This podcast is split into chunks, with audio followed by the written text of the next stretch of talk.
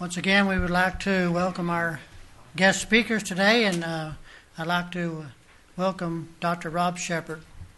Thank you. Well, good morning. It's been nice to uh, spend this time with you. And uh, I wanted to tell you a little bit about the friends with whom I travel. Normally, my wife is here. My wife's name is Reva, and this is uh, once in a great, great while she has to meet that and or miss that, and so she sends her prayers and greetings to you also. We've been traveling with Ernie and Sue for about three years. You really get to know someone very well. And it is absolutely a delight, especially when you see how the Lord is working in their lives. Now, uh, is there anyone here that is not familiar with the free material that we are handing out? We want to make sure, I think we've gone through that. Um, there's a notebook, one for each family, a set of CDs, again, one for each family, and in the notebook is a little brochure with 24 of the names of God that help you in being able to study further. And have the, the laminated card that you can stick in your Bible and uh, help the Word to come alive. So be sure and uh, see Sue afterwards and uh, pick up your, your free material. And we're just absolutely delighted to be able to share it with you. Uh, I've spent a long time with Ernie. Uh, he and I uh, met many, many years ago. And then when I was called to go to the university to teach, lo and behold, Ernie came down there and uh, took theology. Now, Ernie likes to really take the time and to soak these things in. So he attended several colleges to get all the knowledge that he has. And uh, he had all kinds of fun on the way. And uh, finally, when he came down to Keene, he got serious and finished everything up, and the Lord called him in, into Oklahoma uh, to be a pastor there. And so uh, while he was at Keene, believe it or not, I know it doesn't look like it, but we were actually the tennis champions of Southwestern Adventist University at one time, and no one has usurped our throne yet. Of course, we won't play anyone right now either. So, but it's been wonderful to be able to spend this time with them on these these journeys and going out and the hours that we spend in in talking. We've been to Canada together, we've been to West Coast together, we've been over many places here in the in the Southwest together, and it's been a wonderful experience when you see a person as they really are. Ernie does training for a lot of salesmen for a uh, major corporation, and uh, I know that uh, they delight in his humor also. And uh, when you really want to see Ernie come alive, put a Bible in his hand and let him talk about his father. This morning, that is exactly what he's going to be talking about. It's more than his father, it's his daddy. Ernie? I'm going to move down here. I like to be close to people. It's an old story. You probably have heard it, but it always bears repeating.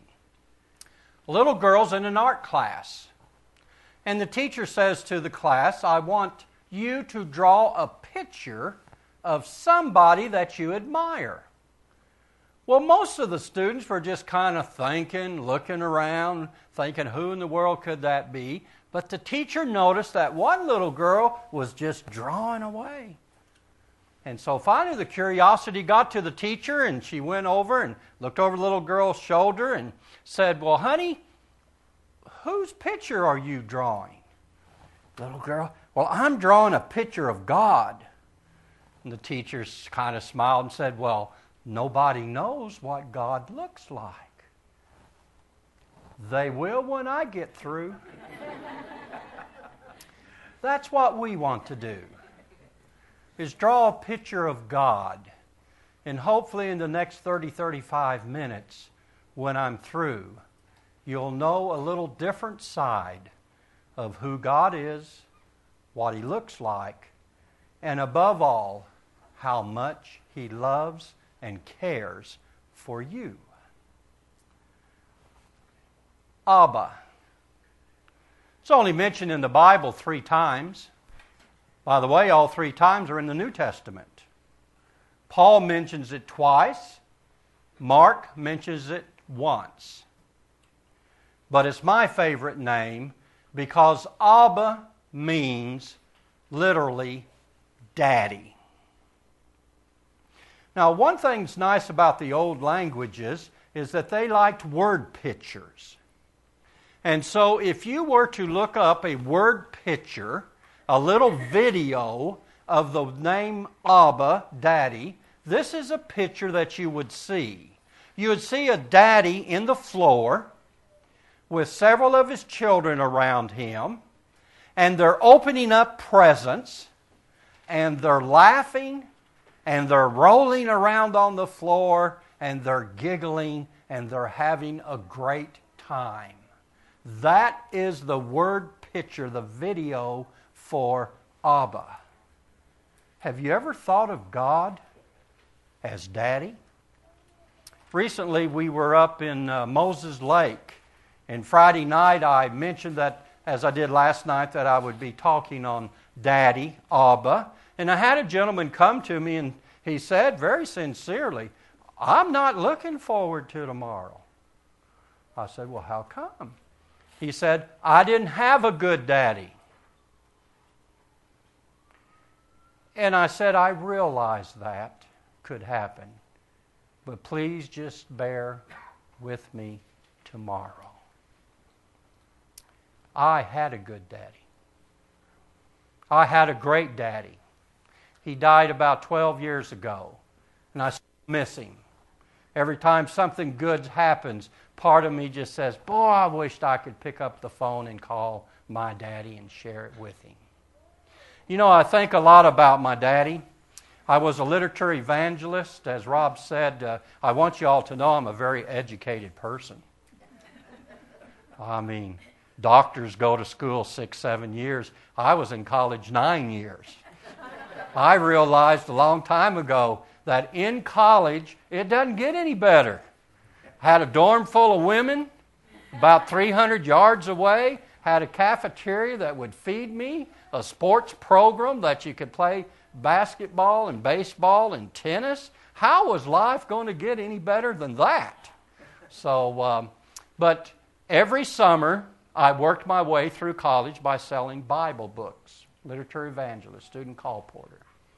And my daddy worked on the railroad, and he had two weeks, sometimes three weeks of vacation a year, but he would always take one week during the summer, and he'd come and work with me. And oh, how I looked forward to that week. It would be just me and him. Now, my daddy was a hard worker, so that meant that I probably worked twice as hard that week because I had him there with me. We started at 9. We didn't finish till we sold something or it was dark. But during the day, we just had a great time. And as I look back at I didn't recognize it at that time, but as I looked back, as I got older and a little bit more mature, I appreciated that he would take out of vacation two weeks, that he would spend one every summer with me. That was my daddy. Two years ago, Sue and I were blessed with another grandchild, and this one started out life pretty rocky. He was born about six months, three months uh, premature. When he was born, we saw got a brief glimpse of him as they brought him from place to the emergency, and he weighed one pound, 14 ounces. Looked like just like a little bird. What God does in life and what modern science and medicine does in life these days is absolutely fantastic. He's two years old, he's very healthy, everything's fine. But we found a few months ago he started talking, and the contest was on. Now, I thought I had outsmarted Sue. So I was over there when it was just me and Shay, and I would say, Shay, Grandpa, Shay, Grandpa. Lo and behold, one day I walked into a room and there was Sue going, Shay, Grandma. I thought, what a traitor. She won.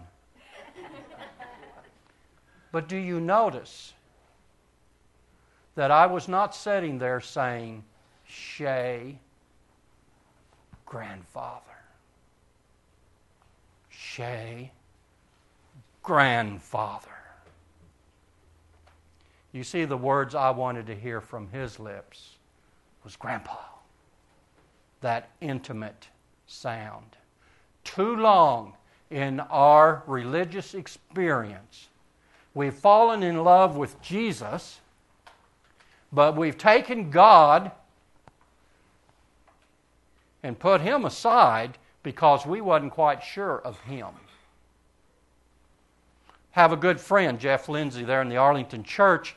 He had was teaching young people, and he said, "When you get to heaven, how many of y'all want to go see Jesus?" Well, every hand went up. He said, "How many of you want to go see God?" Not so many hands. You see, your picture of God defines what your religious experience is. And if your picture of God is one of Father, very stiff, very formal, sitting around the dinner table, everybody in their tuxedos or their suits and ties, and Father standing at the head of the table, everybody respecting but not loving. We want to change that. And so, lo and behold, God comes along and introduces himself by many names, but one of them is Daddy. And so I invite you in the next few minutes Let's take a look at your daddy. I mentioned that the word Abba, daddy's three times in the Bible. Two of them is Paul. Paul in the book of Galatians, Paul in the book of Romans. And he uses both instances as one of adoption. Now, in the Roman Empire, adoption was big time stuff. Adoption was always from a very poor family, it was always a boy. And the adoption would take place into a rich, educated, well established family, and it was thought of as a tremendous opportunity to start a new life. Adoption was kind of funny. What would happen? It was public, it would be in a big public square. And so the son that was to be adopted with his family would show up in the square. The well educated family who was going to adopt would be there. And on the first day, they would kind of haggle what they were going to do, and there would be no agreement. And then they'd come back the second day and do the whole process over again, and the well educated family would offer more and better opportunities, and nothing would happen. And then finally, on the third day, the whole town watching the adoption took place. And Paul says, as this son, who had a life of not a chance, moved into a life where he had every chance, every opportunity, that he would cry out when he recognized that, Daddy, Daddy, because his life was anew. The third time that Abba, Daddy, is mentioned, I'm going to save that towards the last.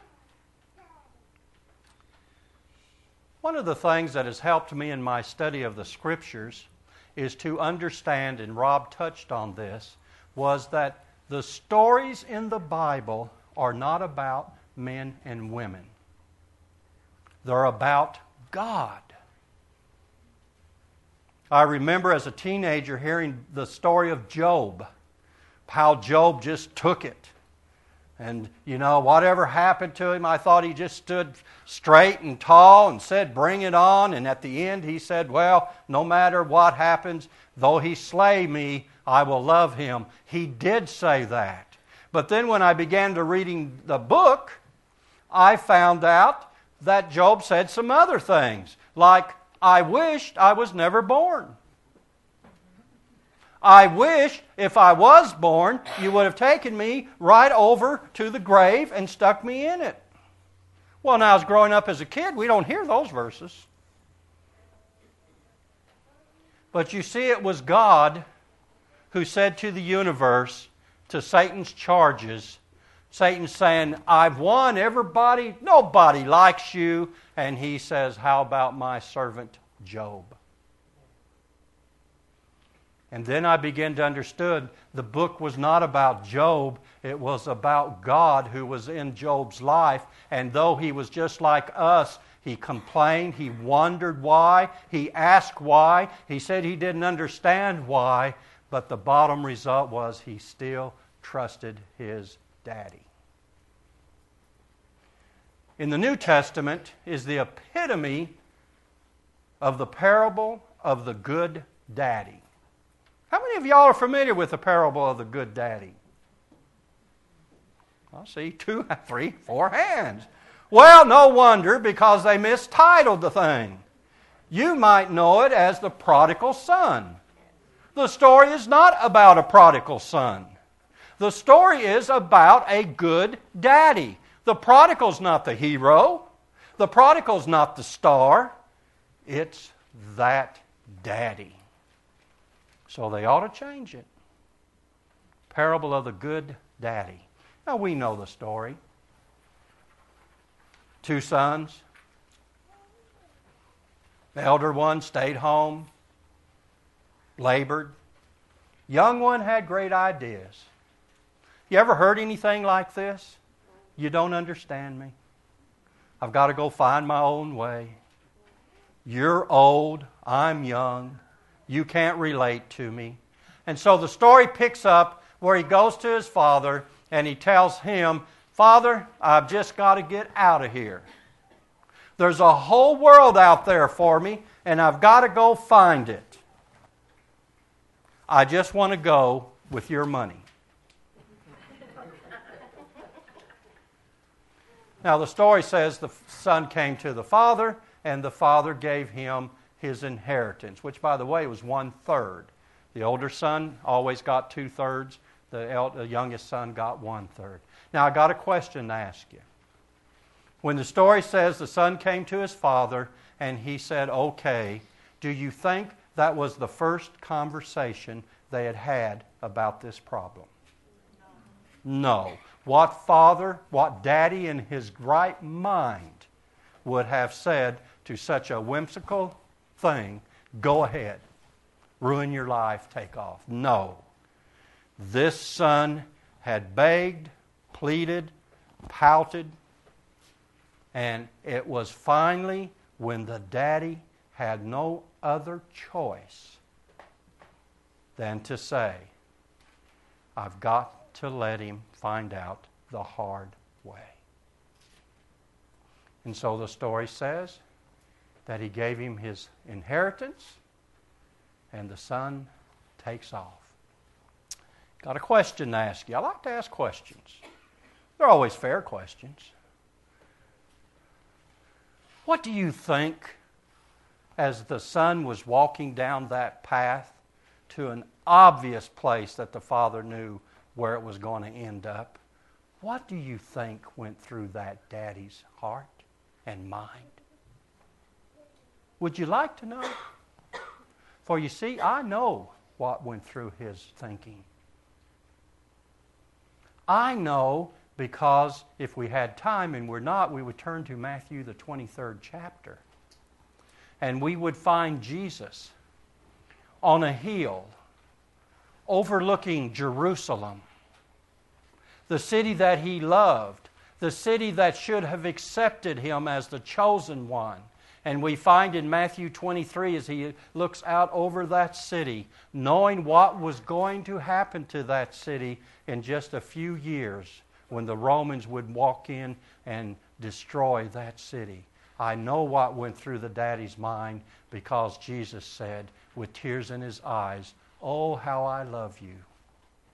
And all I wanted to do was to take you like a little chick, like a hen does, and just put you and hold you under my wings. I know what went through that daddy's mind because when I turn to Jeremiah, the 13th chapter, I see where God said to his children, You will not listen to me.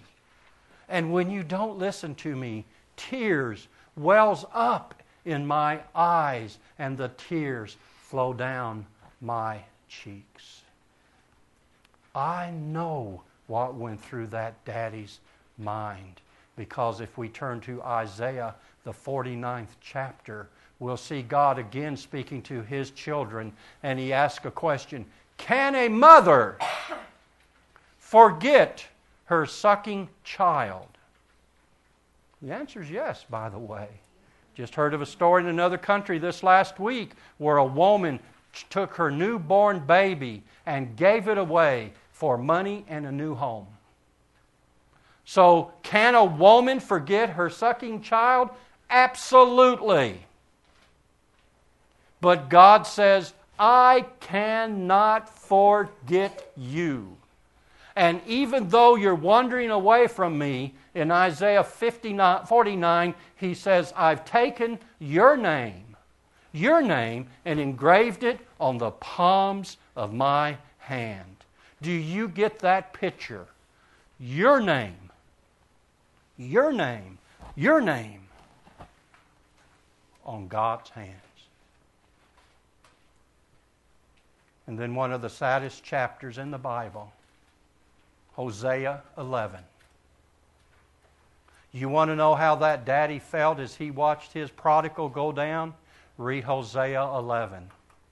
And God said to the children of Israel, the ten tribes, they were about to be destroyed totally. And he pours out his heart and he says to those children, It was I who took you by the hand and taught you how to walk. It was I who took you up into my arms and I fed you.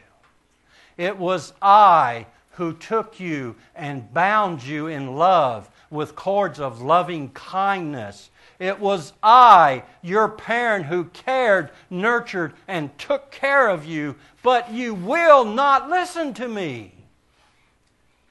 And I have no choice but to let you go. And so we see a daddy. Finally gave in, no choice, had to let him go. But as that son walked down the path, some would like to say that the daddy said, Boy, you'll get yours. You don't know what's going to happen to you down the road. It's not what he said. He said, There goes my precious treasure. There goes the one I love. There goes the one I nurtured. And he said this with tears rolling down his eyes, down his cheek. He was heartbroken.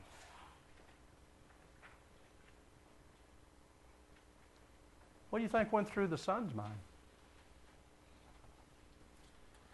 I wonder three things.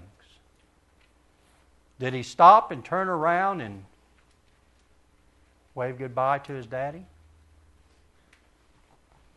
As he walked down that path, did he kind of give him the back of his hand? Or most likely he was so excited, never gave him a thought. And so the story tells us that he had a good time as long as his money was there. Wine, women, and money, some think it's a good time, leads to heartbreak. And finally, we find him. No money, no friends, no nothing. And I want you to get this picture a Jewish boy in a pig pen trying to beat the pigs to eat what they're eating. Can you get any lower? Luke says, in just one little sentence, and he came to his senses. Well, there ought to be a book written on that one sentence. Because it's important for us to understand how did he come to his senses. Just don't think it was magical. Just don't think that he sat there and said, Well, this isn't working. What's plan B? Let me tell you how it happened. In your life, just as in his life, there's two forces always at work. There's the devil who delights in not only messing your life up, but taking you to the absolute depths of depravity, just as he did that boy, a Jewish boy, competing with pigs to eat. And the devil says to that boy, You're no good. Look at you. No escape. Thank God there's another voice that says, Go home.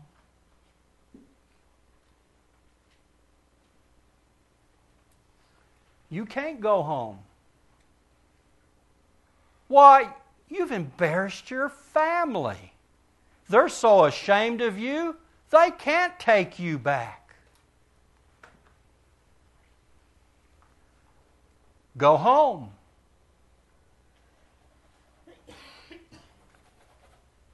There's no hope for you. Your family doesn't want you, and your church doesn't want you. You are a disgrace. Go home. And that's how he came to his senses. Because there was a voice that simply said, Go home. And so he said, I'm going to go home. And he got up, and then he does what all people generally do he starts writing out his And I imagine by the time he got home, that speech was a masterpiece. I'm not worthy. He didn't understand his daddy at all. It's important for you to understand. He did not understand his daddy at all. Because he says, I'm going to start at the bottom and I'm going to work hard and I'm going to earn my daddy's love, and I'm going to earn his respect. And over the years, as I do that, then gradually he'll take me back. Oh, what the work the devil had done on him. And so he has the speech down. Every morning that daddy came out. And he looked as far as he could over that horizon for the precious thing in his life that he had lost, and that was that son. And lo and behold, one day he sees him. And again, Luke, good with sentences, bad on describing a story, he simply says, and the father, the daddy, ran. But boy, let me tell you what that statement is. Have to understand the Jewish custom. The Jewish custom was the man was king of his home. And protocol to the Jews was everything. And the proper protocol was when anybody, relative, person, came to that home, the father, remember that stern old person? The father would stand in the doorway and he would wait for whoever was coming to come up on the porch and then he would be properly greeted. That's what fathers do. Daddies, when they saw him afar, they he began to run. You see, with daddies, there is no protocol. He started to run. I can imagine the servants. Old man standing there. Wow, did you see? I didn't know the old man could run that fast. And all of a sudden, Here's the servants running to keep up with him.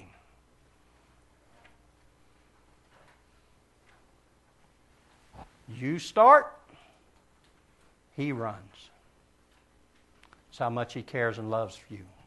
You start, he runs. And so he gets there. And Luke does do a great job on this because the son starts out with that masterpiece Father, I have, and the daddy's not even listening, doesn't care. There are no words. And what do the daddies do? They do what any daddy do, does. He grabbed him, he hugged him, he kissed him, he wept on him. And then he said, Get some sandals. Only servants were barefooted. Get some sandals and put them on my boy. Get the best robe in the place and put it on my boy. And by the way, go get the best calf we have anywhere and kill it because we are having a party tonight. Let me tell you, God likes to party.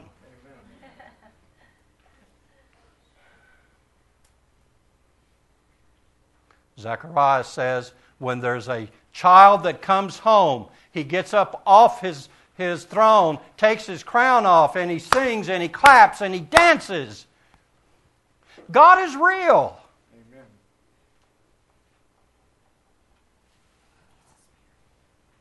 And so this daddy did what every good daddy does. He ran, he wept, he hugged, he took care of every problem and he announced to anybody that was in around, This is my son. He is home and we're throwing a party. I have a younger brother, there's just two of us. And so as I was growing up, my younger brother found a way to get in more trouble than I did.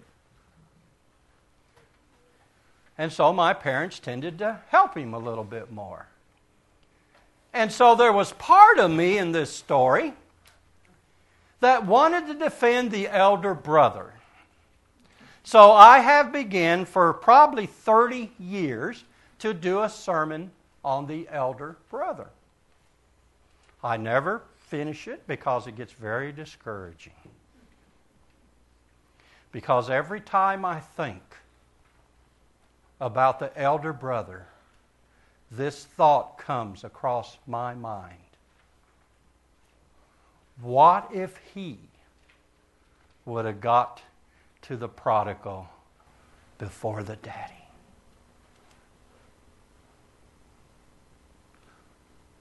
What in the world are you doing here? You've disgraced our family. You've disgraced our church. How dare you even think about coming here? And that's where I stop. Now, this wouldn't have happened in Mount Pleasant. I really believe it wouldn't have happened here. But I've been in some churches you know what I mean? So I stop. It's as far as I've ever got.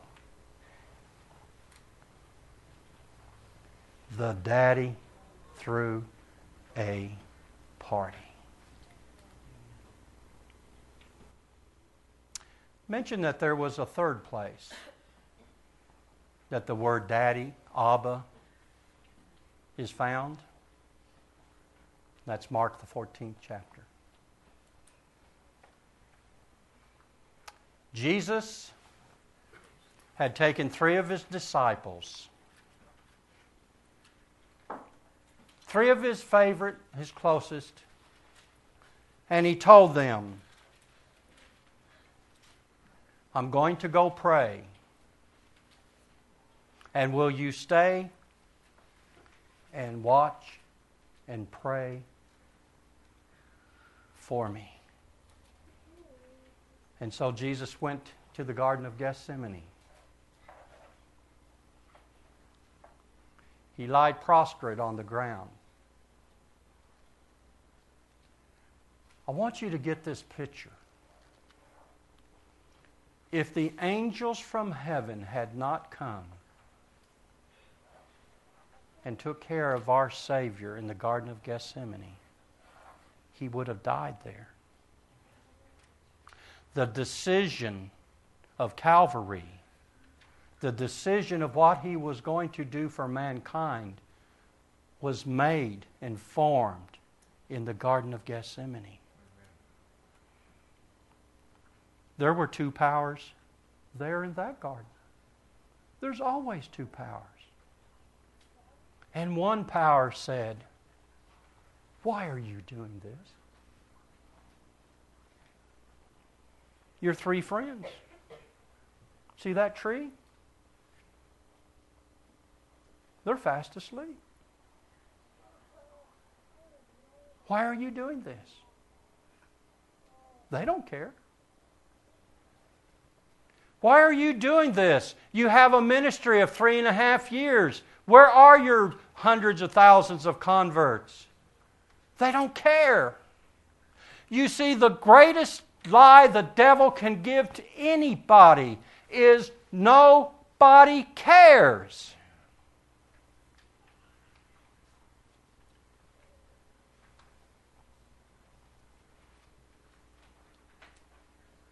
God was there.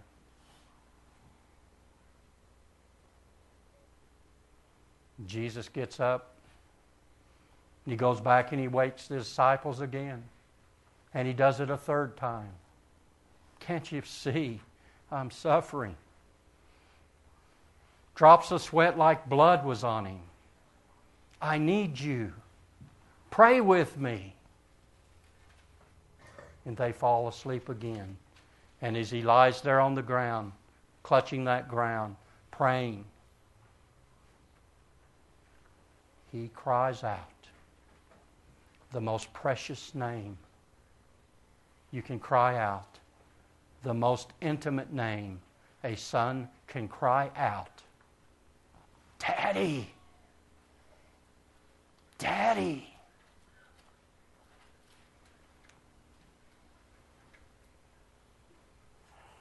And his daddy gave him the power to sustain and go through the next 24 hours because of you and me.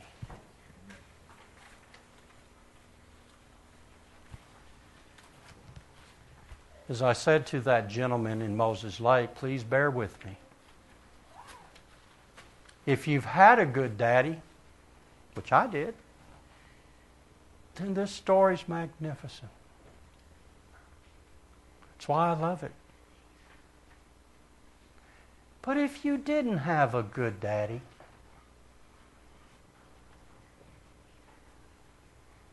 let God be your daddy.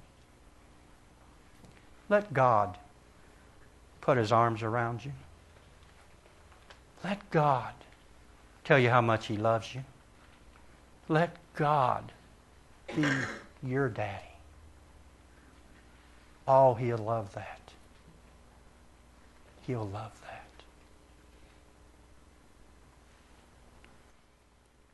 I don't know you folks.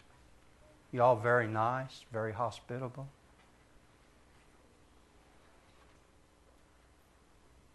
But I do know one thing.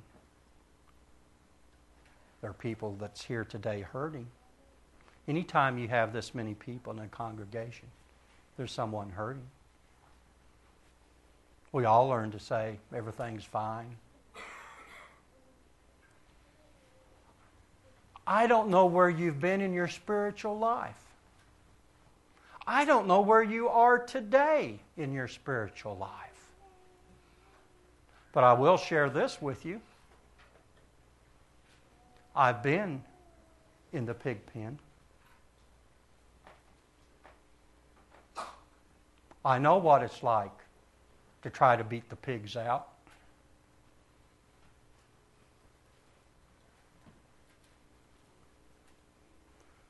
And there were two voices. But thank God I listened to the one that said, Come home. Come home. Come home. And so I invite you, if you're there, if you thought you've done something that can't be forgiven, or if you thought it's too late, don't listen to the devil. Just come home. He's waiting, he's looking. He's the one urging you to come home. And when you make that move, don't worry about your speech. You're not going to have time. He's not going. I guarantee he's not going to listen to it.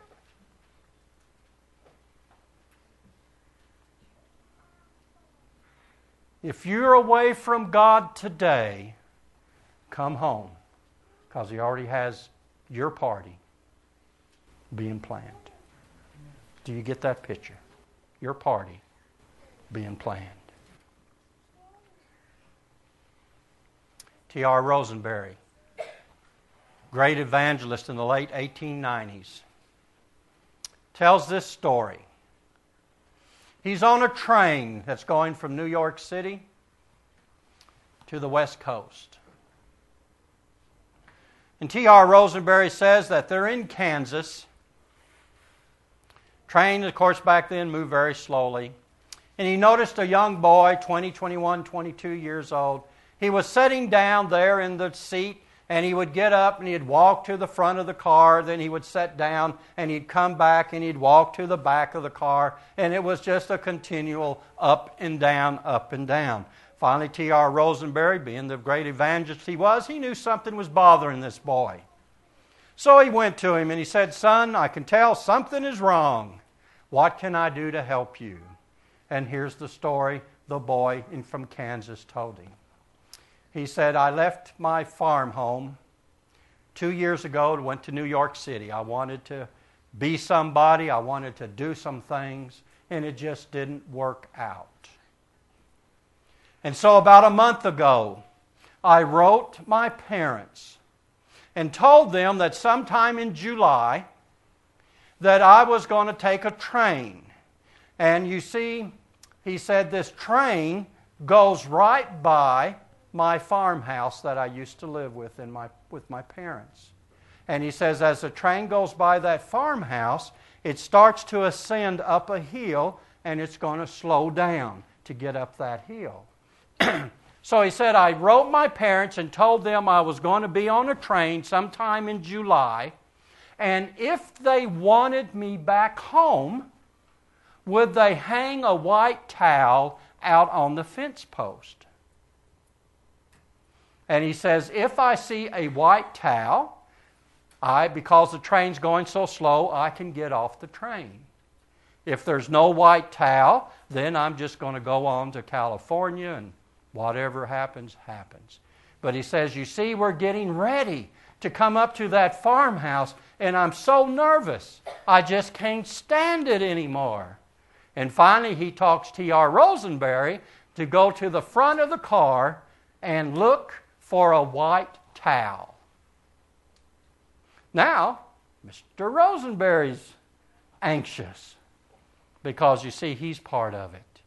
And so, sure enough, the train started coming down, started slowing down, going up a hill, and T.R. Rosenberry is at the front of that car, and his eyes are searching as far as he can see, and he's looking for a white towel on a fence.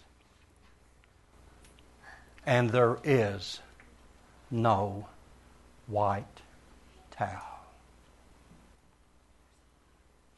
There's no white towel. There's sheets on the rooftop. There's sheets on the clothesline. There's sheets on every piece of that property. T.R. Rosenberry says on a hot July afternoon, it looked like there was a storm, a snowstorm right in the middle of July on that farm. And he said as that train went up that hill, the last thing he saw was a young man, a briefcase in one hand and his hat in another hand, running as fast as he could going home. God has put out sheets everywhere He can to show you He wants you home. Do you see Him? Do you see them? They're there. Oh, how He loves us. Oh, how He cares for us. Your name. Your name on His hands. Your name. Dear Daddy, how precious it is that you chose that name. And when your son, in a garden, the weight of the world crushing upon him, cried out the most intimate name Daddy, Daddy, Daddy. Help us today to understand the depths of your love, the many names that you've given as promises. And I look forward to the day when I can see my two daddies, when I can wrap my arms around Reuben and wrap my arms around my heavenly daddy. What a day that will be. Jesus' precious name.